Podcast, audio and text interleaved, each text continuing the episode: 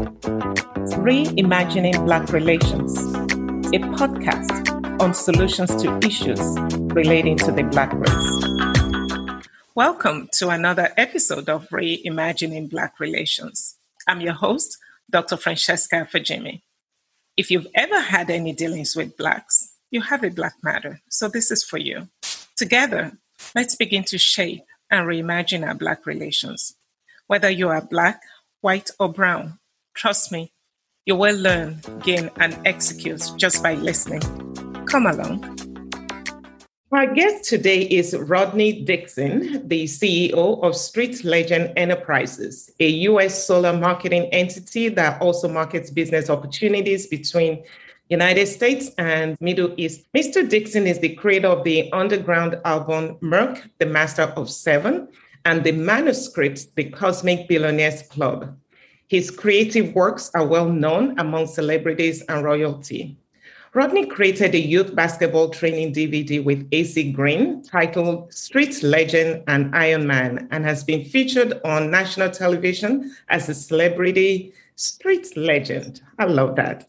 Rodney is followed by thousands of people worldwide on social media for his insightful posts regarding a myriad of topics in business, social justice, politics, and religion. Is known as a street legend basketball player.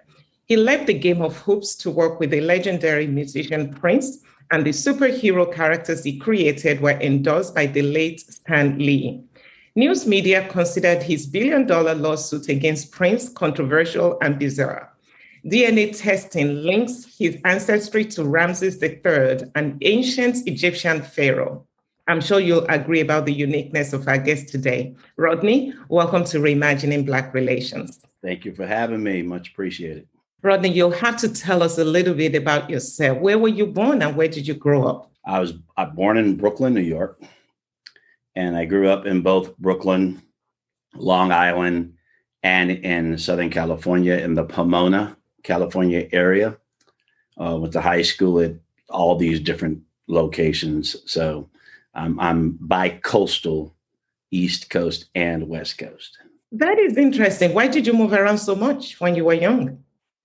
Well, my mom and dad separated early. He stayed in New York. My mom moved to Los Angeles. And so I went back and forth, back and forth, which was greatly beneficial, especially as it relates to basketball, because uh, during those days, the two different areas had two distinct styles of play.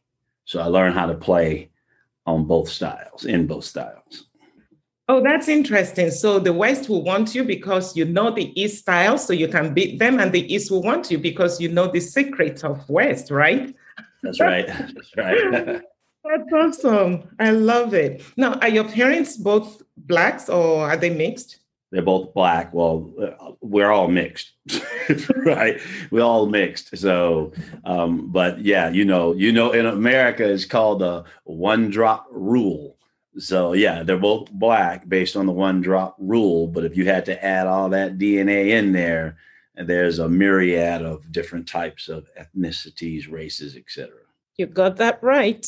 You are linked to the old Egyptian pharaohs. Do you know anything about your past history? Yeah, so I mean, I started studying that a long time ago. So I actually uh, put out some documentation and some claims years ago before the DNA testing was available, and and had already let people know that that was a, a, was a fact, and not until years later the DNA testing came available, which proved it. But uh, yeah, through studying, digging in, looking at different characteristics, different types of study, and and etc. You knew you were from Africa, so at one point, you know, okay, I'm from somewhere in Africa. So I started digging in to figure out kind of where, and so it led me to that conclusion far before the DNS testing was available. DNA testing was available. That's awesome. Have you ever been to Egypt? I have not. I've been to the Middle East, of course, all over the Middle East. Not the not Egypt specifically. That is definitely on the on the program, right? Uh, to go there and and see it all up close. Of course, I've been to other, you know, London and different museums where they have a lot of you know, our stuff in their museums, etc. So I've been able to see some things up close.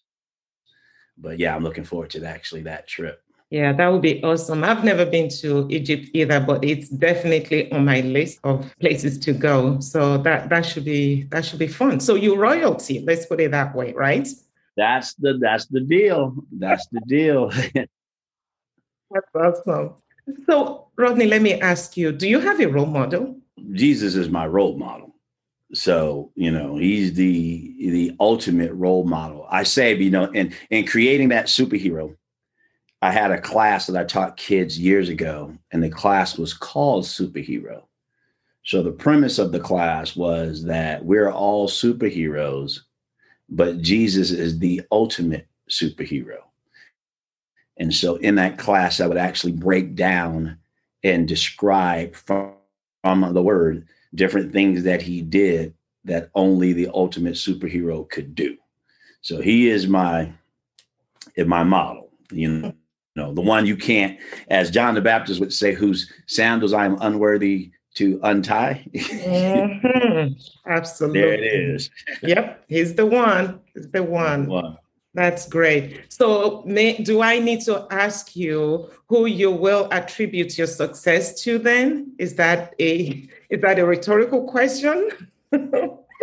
well, again, of course, him right now from a from a uh, earthly perspective, right? Uh, uh, uh, um, I have to say, as a bunch of people, right? You know, what is, what is the term? It takes a village to raise a child. So my dad, who's a biochemist, who uh, very intelligent, was like the number one ranked student out of Alabama as a kid when segregation was a higher than high, and this was the number one cat in the state as a black guy, right? With with Indian background. So, um, yeah, there's uh, him. Uh, he always talked to us about how do you sound, how do you talk, how do you present yourself. Uh, staunch, you know, strict on the academics. Uh, there was the stepdad who's military. He was the SPF five sergeant in the military, did Vietnam. So he, he had the the discipline, like you know, you focus, you do what you need to do, pay attention to the slightest detail. That was him. My mom, who was a beautician, so she made sure everything looked the way it was supposed to look, right? And she had that touch. She became famous in Southern California for what she did. She did a lot of celebrities' hair and stuff like that. She had the, the more artistic side of her. I got friends who was mentors in business who showed me about the value of business codes when I was just 20, 21 years old hey man look at these business codes. You got to learn the business codes. You have to know what a code means. You have to know what a legal code mean. This is how you do a, business plan. This is how you do a feasibility study. So there's just a myriad. Then there was prince right? Okay rodney this is you know they call me merk right? So merk this is like okay so i give him a song and he's like all right so you know it's got all the instruments on it. you know, that was the way he said. And then he finally say, okay, it needs some work, right? But it had, you know, so he kind of showed me how to go about that. Stan Lee talked to me about how to build a superhero and a character. And so it's just, you know, really every step of the way there, it should be somebody there that you, because, you know, everybody has help hovering over them. It's whether you're humble enough to accept, you know, some leadership from somebody else or some help direction from somebody else. Uh, you know, whether it be you could know 95%, but that 5% that you might not know could be the critical 5% piece that's going to get you to that next step. So I try to look out for whatever step necessary on who's supposed to come into you know, my orbit or me and their orbit to move the thing forward. I have so many questions from what you're saying, but let me just stay focused because you've opened up a lot of um, thoughts in my mind. You grew up both on the East Coast and the West Coast. What was your real first exposure to the subject of racism and discrimination? Do you remember any instance you can share with us? One particular incident that I do talk about in the book is seeing uh, these black guys and white guys fighting in the field when I was in elementary school. and I didn't know what was going on. And some friends of mine at the school said, "Yeah, they're fighting because they're white and black." And I'm like, "Okay, well, I don't get it. What is what does that have to do with it?" And and then that started me to kind of, all right, let me start asking some questions. Let me start looking around, seeing what the world is going on, on why this is an issue. Prior to that, I had really been hidden from you know any type of racial differences. So i didn't grow up early. I didn't grow up with that in mind. It, i just i wanted to beat you. So if i played a sport it didn't i didn't care who you were. If you playing on the other team it's fair game. I'm trying to i'm trying to whip on you. I never let up because oh this guy's a black guy so i'm, I'm to let up on him. Or this guy's a white guy so i'm to let up on him. Or i'm not to play my best to beat you i didn't know of a difference so i'm trying to get you right? Get in the pole position. I'm trying to race you and beat you. I don't care who you are. But then when that happened, that's when it started to open my eyes like, okay, well, there's something else going on. And then that's when I realized there's other opposition out here that you don't know that you're playing against. There's some things hidden and some not hidden that you're playing against. So I started trying to figure out, you know, what those forces were. Many of the Black male guests that I've had on the program, they told me about a moment when their parents spoke to them um, as a young man um, on how to navigate the environment and to um, stay away from trouble and get home alive. Basically, their parents having the talk with them did you ever experience that talk with your parents? No. Um, my, of course, being bicoastal, so my my dad, he didn't break it down to say based on a race, on getting home safe. His thing was academics. He would his word that he would always use if he related to anything like an outside concept, it was always the system so that was kind of his buzzword. If you don't do this, the system. If you want to do this, the system, right? So it was always the system. So it was always trying to figure out how to navigate, period, because the system could have multiple races depending on what system you're in. So the, his approach gave me a better understanding of how to navigate internationally. Where when I learned that, you know, hey, the people running things in China are Chinese. The people running things in Arabia are Arab. The people running things in Africa are African. The people running things in Germany are German. So the system that covers it all. Is whoever was in control, you better learn how to navigate that game. So that was his approach. My mom really never never got into that uh, one way or another. So both of them really were about this is how you as an individual win period. And they both had that approach. That's actually quite insightful because they did not focus on your race or your identity. It's more of what you need to do to be successful as a human being. Well, that's correct. Now, being that, like, I have two older brothers who were born in Alabama. I, I was born in Brooklyn, New York.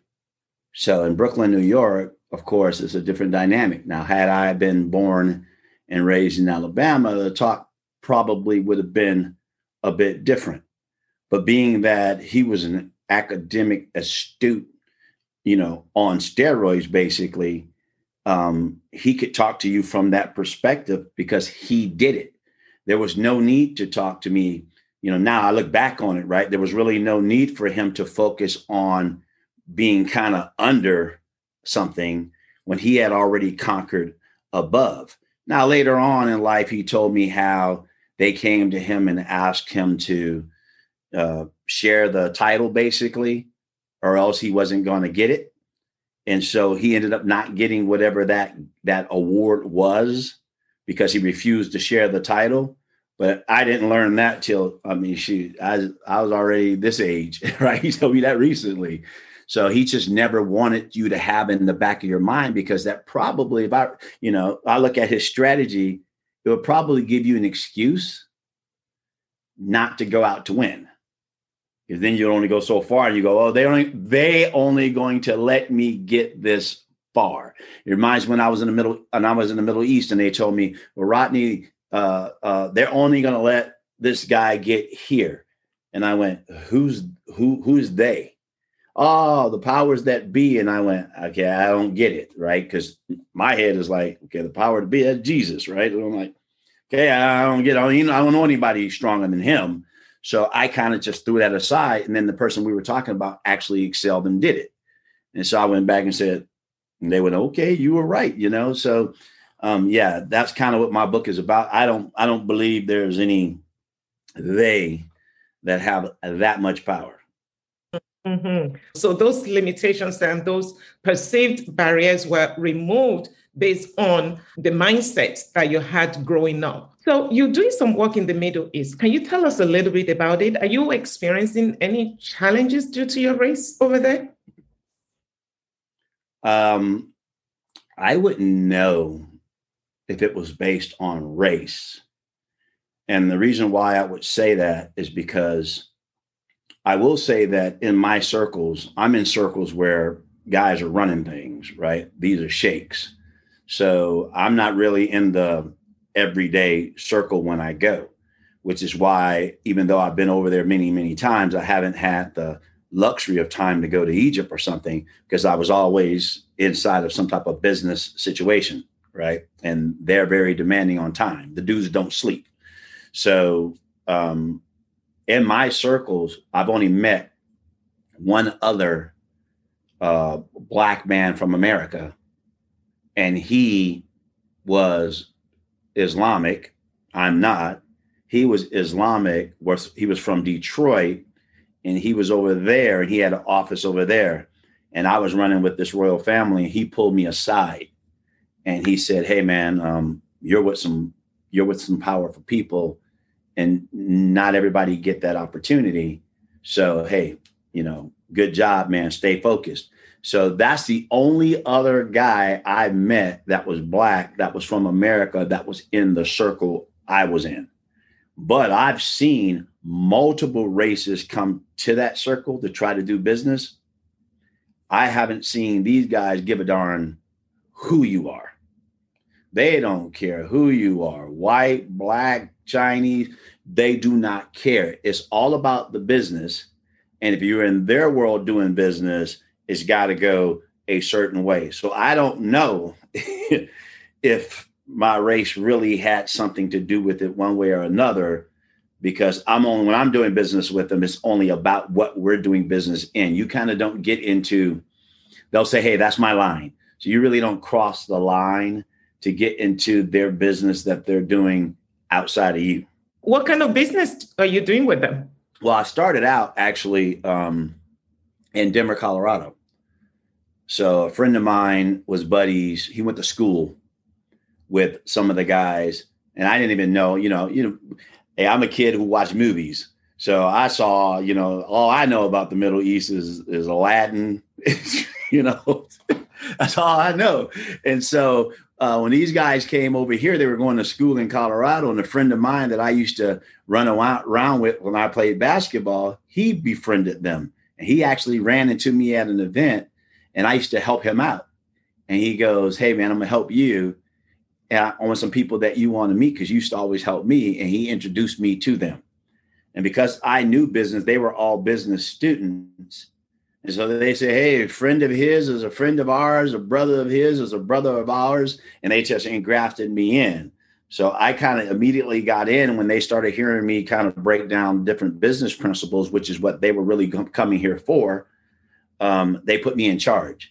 So it was a group of them where I started helping them with their budgets because they would spend the, the family would send them money and it was supposed to last a month. They'd be out of the money within two weeks. So, so they got to keep calling home, keep calling home. So I got in there like, okay, dude, you guys are eating at a high level restaurant, breakfast, lunch, and dinner. Let me take you to a grocery store. It was actually their first time ever going to a grocery store and filling up the refrigerator.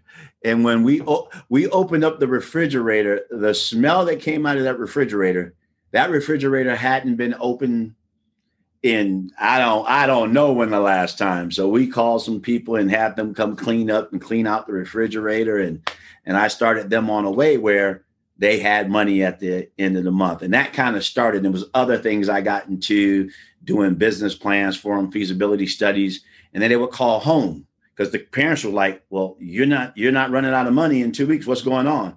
Oh, we met this guy here that's been helping us. Who is he? And so word got around that way, and so they started asking me to help them do some business packages and some. They would come up with an idea. I would put it in a formula, a business plan, a feasibility study, and then they would implement it in the Middle East. So I was doing business over there before I ever went over there. It's almost like your good works made way for you based on that friend of yours that introduced you. I mean, if you did not sow a good seed in his life, he would not remember to connect you, right? Right. And that's kind of how it's been. That's pretty much, you just described my walk, hmm. right? Where if I just focus on doing a solid to somebody just for solid sake, right? I'm, I'm, a, I'm going to do good with you just for that sake. I'm not looking for anything. Later on, it's always come back to me a hundredfold. So uh, if you need my help, I just try to help you if I can, and we can go from there. Now, if it's a business deal, I'm gonna do it from a you know we're gonna contract or whatever the case may be but I've helped many people where I'm just helping them. It's not a contract and it, it's come back. And that was one of those situations. Wonderful. So glad to to hear that. And thank you for what you're doing. And I'm sure you're sowing into a lot of people's lives. And even those hearing you, you're sowing into their lives uh, with, uh, with this conversation today. What tips can you share with aspiring Black entrepreneurs in crossing the Rubicon? It's a tough game. So that's one, is knowing it's a tough game because some of it is systemic racism. A lot of it is ignorance. They don't know. Um, people have been taught certain things about black people that are untrue. The, you know, the the stereotypes. Uh, the book that I created is is to kind of go into and you know tackle those stereotypes and expose the myths that exist about us folk. And um, and so part of that is also not seeing yourself it's one thing that i say in the book you know and i don't want to give away everything in the book but there's a, a certain thing that i say in the book about um, black leadership. And usually when you hear black leadership it's focused on you leading other blacks i do not see black leadership that way I see black leadership as being a leader that can lead anybody, everybody. I'm already black. Right? I can't fool no, I can't fool anybody when I walk in the door, right? I okay, that's a brother right there. So I don't need now it's all about leadership. So he's black leader, not leader of blacks, right? Black leader of anybody that wants to follow this particular leadership for this particular goal. So that's what I would say first and foremost, right? Just look at yourself as if you're going to be a leader, because that's what a business person is a business leader, right? That you're going to lead others into whatever it is, whether it be sales, whether it be marketing, like what I do, whether it be uh, connecting investors, which is which is what I do. Regardless of it, I'm still going to lead the campaign from my side. So that's what I was saying. Business is to see yourself universal, right? As a universalist. And if you look at going back to um, Ramses III and the Ramesses dynasty and that whole Egyptian clique, it was all about universal. Now, where they fell short is not being able to navigate beyond that into the Lord Jesus. But he God's the creator of the universe, so you still have to see yourself universal. The trick is to see yourself in limited. That's what the stereotypes are. So a lot of us have fed into that narrative and now that's how we're describing ourselves. And I don't I don't do that. I don't do that. No. Rodney, what mistakes have you made that you can share with others so they can avoid it? I say the big mistake is not accepting a step for what a step is. And so by focusing on the end result, you can't focus on the end result the whole time. So there's been many times where I'm focused on the end result, where God is giving me a step. So if that step has been a step that starts to present a challenge, and I think that that challenge is an unwarranted one, whether it be unfairness, right, fair play, etc., then I'm usually going, uh, you know, I don't need to deal with that. Let me go around it. But going around the situation will take longer than letting God dissolve the situation that you went head on with. So that's been probably the greatest mistakes is is because I don't like drama. right? I'm gonna avoid drama as much as I possibly can. And then it's amazing because I try to go around it. Lo and behold, the same exact drama pop up. And it's like, oh shoot, I got to deal with this. So, you know, uh, being quicker to uh, understanding that, you know, hey, a step is a step, and you might have to deal with this step and stay here for a minute. All right. Remember the steps. You got to go through them. If you had to recommend some solutions to bridge the economic and social gaps that resulted from racism and discrimination, what would those solutions be? Well, of course, that's going to have to be political, right? There's got to be some action done on a political level. But at the same time, okay, you'll hear this not just from me. So, black people spend about a trillion dollars a year in America, right? But then you hear people say that, but I don't like the approach. So, the approach is usually because black people spend a trillion dollars a year, and all the black people totally go on their own away from everybody else and then entrust that trillion to somebody so that they can quote unquote be the black leader. So we're back to that again, right? So I don't necessarily like that approach, right? So we're gonna do that approach. I tell you what, give me the trillion. I'll be the cat. You give me the trillion, and I guarantee you, we're gonna kick butt and take names. But obviously, I don't believe that that's the program. I think the program is to to to you know. There's a scripture that says the wealth of the wicked is stored up for the righteous, right? Okay, so if that's the case, right, how are you going to get it? Right, so you're going to have to be where I'm in the I'm in the I'm in the mix. I'm in the room right? It's like where I used to when I started running around the Middle East, and and there, there's tables, right, where we would get together. You'd be in a hotel and you see these guys in different tables, six, seven, eight, ten, all surrounded within a table. And I knew that, and you hear people say the term, "I need to get a seat at the table," right? That's what they're saying. So the key is getting a seat at the table. When you get a seat at the table, what I've learned is that you have to negotiate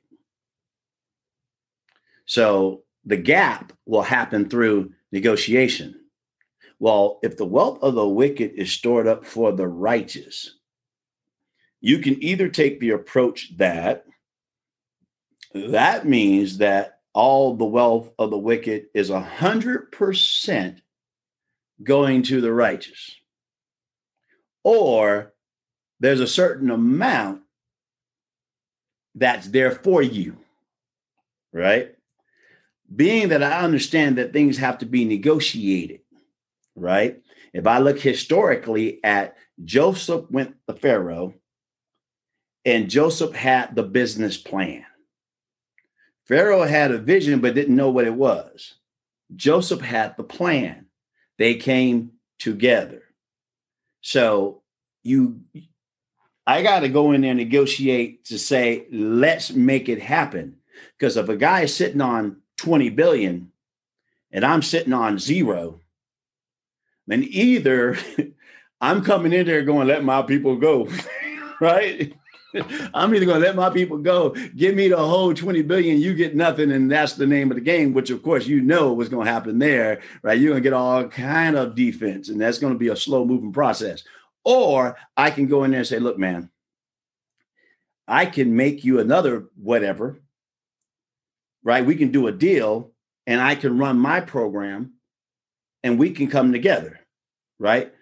That brings me to another scripture which says, Command those who are rich not to be arrogant, nor would to put their hope in wealth, right? But to put their hope in God. Well, there you go. So my game is not just go in there trying to say, all that you have belongs to me. I'm about to make you broke. That's not the angle, right? My angle is to go in there and say, okay, don't be arrogant with that.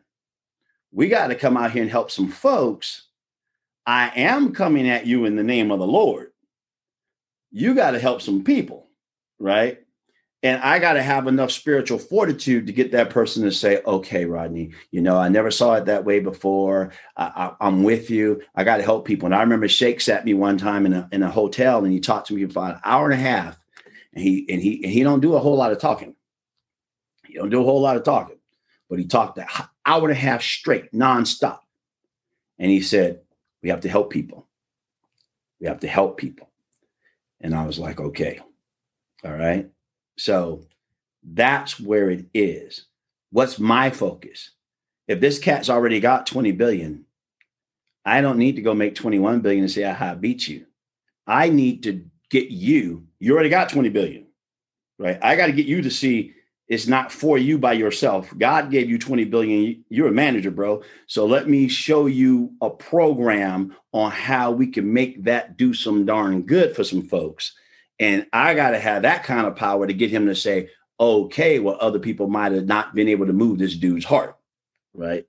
That's my role, I believe. Collaboration, partnership, even if you don't have the resources as we see today, let's even say financial resources, but you have intellectual resource, right? Intellectual capacity, then take that and collaborate with those that have the resources that you don't have and use it to make something happen.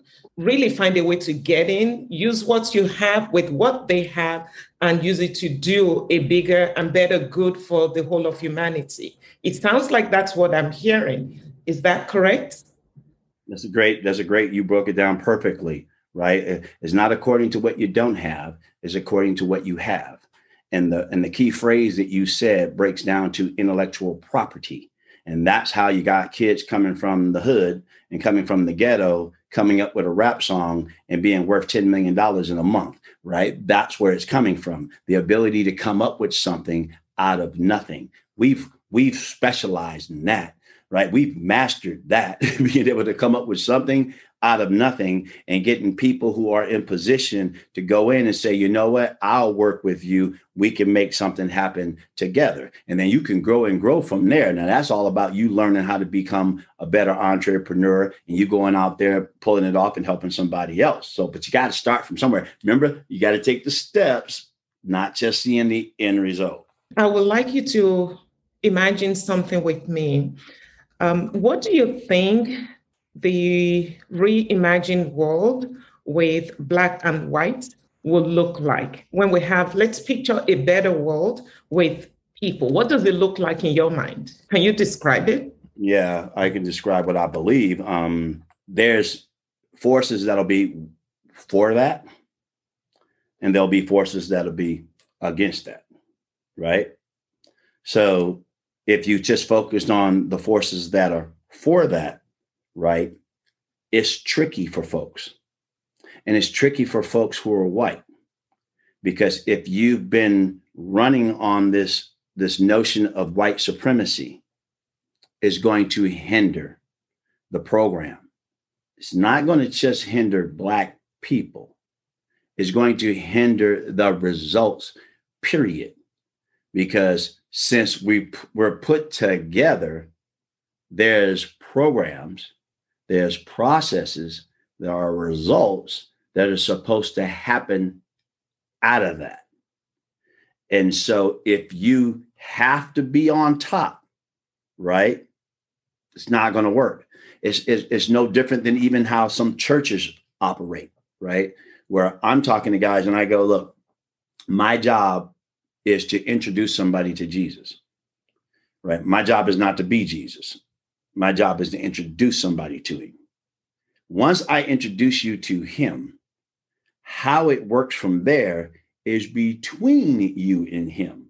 Now he might ask me, Rodney, I need you to keep helping water this cat and trim some of his, you know, bad parts and shave some of them thorns and, you know, smooth this cat out. That might be, you know, a process where I'm still involved. But I don't know to what level that growth is for you. So if you always have to be under me or less than me, and I'm always up here and you're always there, it can limit the program because my capacity might be only here where your capacity is way up here, right? So if I limit your capacity underneath me, it happens in corporations, it happens with friends, it happens in families, it happens everywhere. Where if you're older or you're in the superior position, you think that you're supposed to be in control. Same story going back to uh, Pharaoh and Joseph. Well, Pharaoh went in the back room and said, Look, I know you have the real deal. But if I just go out here and let you show forth that real deal, our whole thing is our whole infrastructure is going to crumble. The whole thing is going to crumble because people are going to be confused because they didn't have the vision. So they're not going to know what the heck is going on. So, for the sake of being a smart builder, a wise man, I'm going to put you in control of everything. For the sake of the throne in the eyes of the people, I'm in control. Everything else is under you. And he gave him the signet ring. So that means he's got the credit card, right? He's got the credit card to do what he wants, when he wants, how he wants, no questions asked. He doesn't even have to ask Pharaoh. So he was really in total control. But it had to be done in a way that the whole infrastructure did not crumble. That's wisdom. So you got to apply wisdom to this thing to say, how do I pull off what I want to pull off without destroying the whole darn thing? Rodney, I've also heard several times that people will say when Black people are lifted, everybody is lifted because Blacks are at the base of the pyramid, right? So if you lift up the base, what happens to the pinnacle is lifted as well. And that's what you're describing. So essentially, you're saying that nobody should feel threatened about Blacks or minorities being lifted. It's going to lift everybody up as long as you apply wisdom, right? Yeah, but the, like I said, there's going to be oppositions too. Mm-hmm. Because I'm not, you lift me up. I'm telling you now, I'm not going in there to say I'm going to be limited to be underneath you, right? I'm going to the height that God has called me to you are irrelevant in that. So now if we partner up, I still don't need limitations from you, or else that's a step. Now, that's my lot and that's the program, that's the program. But I'm playing to win, not win against you. Win the role that I've been called to. I'm trying to be the best in my role. So if that means a black guy's got to be at the top of the pyramid, he's got to be at the top of the pyramid. If that means somebody else has to be at the top of the pyramid, he has to be at the top of the pyramid. Now, the good thing about it, Jesus said, Look at here, you guys are all knuckleheads. So let me do this. I'm going to go ahead and be the head. So I'm at the top of the pyramid. That should, that's it. That should get rid of all the rest of the drama, right? I'm at the top of the pyramid. Now the hand can't say to the foot, I don't need you, and eye can't say to this, you know. So all the rest of you are supporting members. So as long as you know I'm the one in control, none of you are ever in control. And so now there should be no argument where you're trying to hold somebody else down. But you know how it is. Oh, but you know, as far as everybody can see, you know, you looking like you in front of me and so, you know, in the black world with your head NIC or whatever the case may be, and you start doing the Cain and Abel trick. I want to know a little bit about your latest project, the making of Atoma Merc. Can you tell us a little bit about that? Yeah. So um, when I started working with Prince a long time ago, um, his music was something that was unique, but his lyrics was a whole different thing. And so I go, how can, you know, I had a unique sound. He loved it. And so, okay, what kind of concept can I come with that would be that I could do and feel good about it? Right. Well, I don't have to I don't have to think about my conscience when I'm doing it, right? And then I started thinking about energy and things of that nature. And I saw and I thought that solar would be a very powerful source and it would be a great way and it would allow me to talk about spreading light versus these dark powers and at nighttime use of energy and fossil fuel, et cetera. Okay, this is a noteworthy, a credible path that I never have to second guess or think twice about as far as my conscience is concerned. And so that's what I endeavored way back then. So I made this character, the superhero character, it's a solar superhero back in 1989. And the Cosmic Billionaires Club was written in 1990. So it's a book about, it's a manuscript about the future of solar energy. And I did it in all this real creative way. And so I started creating creative content with solar energy decades ago. And so when I first did it, everybody was like, What the heck are you doing? What are you talking about? Principal was like, Man, what's up with all this cosmic talk? What the heck is this? Right. And so as time started going on and time started going on, especially recently after the 2005 Clean Air Act, I had a lot of folks going, Oh, shoot, this is what you were talking about. Okay, I see it now. So that's where the superhero comes from. And so in that, it's also how to it's my attempt to combat stereotypes because I didn't come from parents that taught me hate this, hate that. I didn't come from that. So I can't pretend. Um, I came from a guy who's a biochemist, scientist, intellectual on steroids. That's where I come from. I come from a, a military sergeant, discipline. So as a result, me talking about energy and and electricity and climate. And I used to sit around with my friends and go, man, that meter that spins back uh, frontwards on the side of your house, the, the meter always spins when you sleep. And so I go, man, they're charging you when you sleep. I got to figure out how to make money when I sleep because it costs. and so, you know, today you got net metering where the meter spins backwards when you put solar energy on there. I was already thinking this stuff a long time ago. So um, that's where the superhero comes in. And then when I sat with Stan Lee, I explained to him about the character, and me and him sat together and we first started discussing this back in 2007. And he loved that I had a character attached to something real. It wasn't just like some of the stuff he was doing where it was just a character, but it wasn't attached to something real. And so my character would have life. Hollywood was irrelevant a movie was irrelevant, right? It was based on a real life product. And so being a champion for this particular cause made the superhero really have a real life mission. He, oh my God, he jumped. I want in, I want in, I want in. And so it was the first character he ever endorsed that he didn't create. And so that's kind of what this is all about. And so the book is basically saying all these different ingredients that me and you are talking about on this podcast here are what led to the development of this character. So that's why it's the making of Otobo Merk. And then from there, we'll start talking about and, and creating different products and, and stories and comics or whatever from the character. But now you know what made the character who he is. I love it. How can our listeners uh, get get uh, lay their hands on this? On Amazon.com, Barnes and Noble. Um, I think you're going to have a link, and let's get as many reviews out there possible. And so I'm not going to tell people, oh, just go ahead and put a review or just go ahead and share it just to be sharing it. Go ahead and read the content.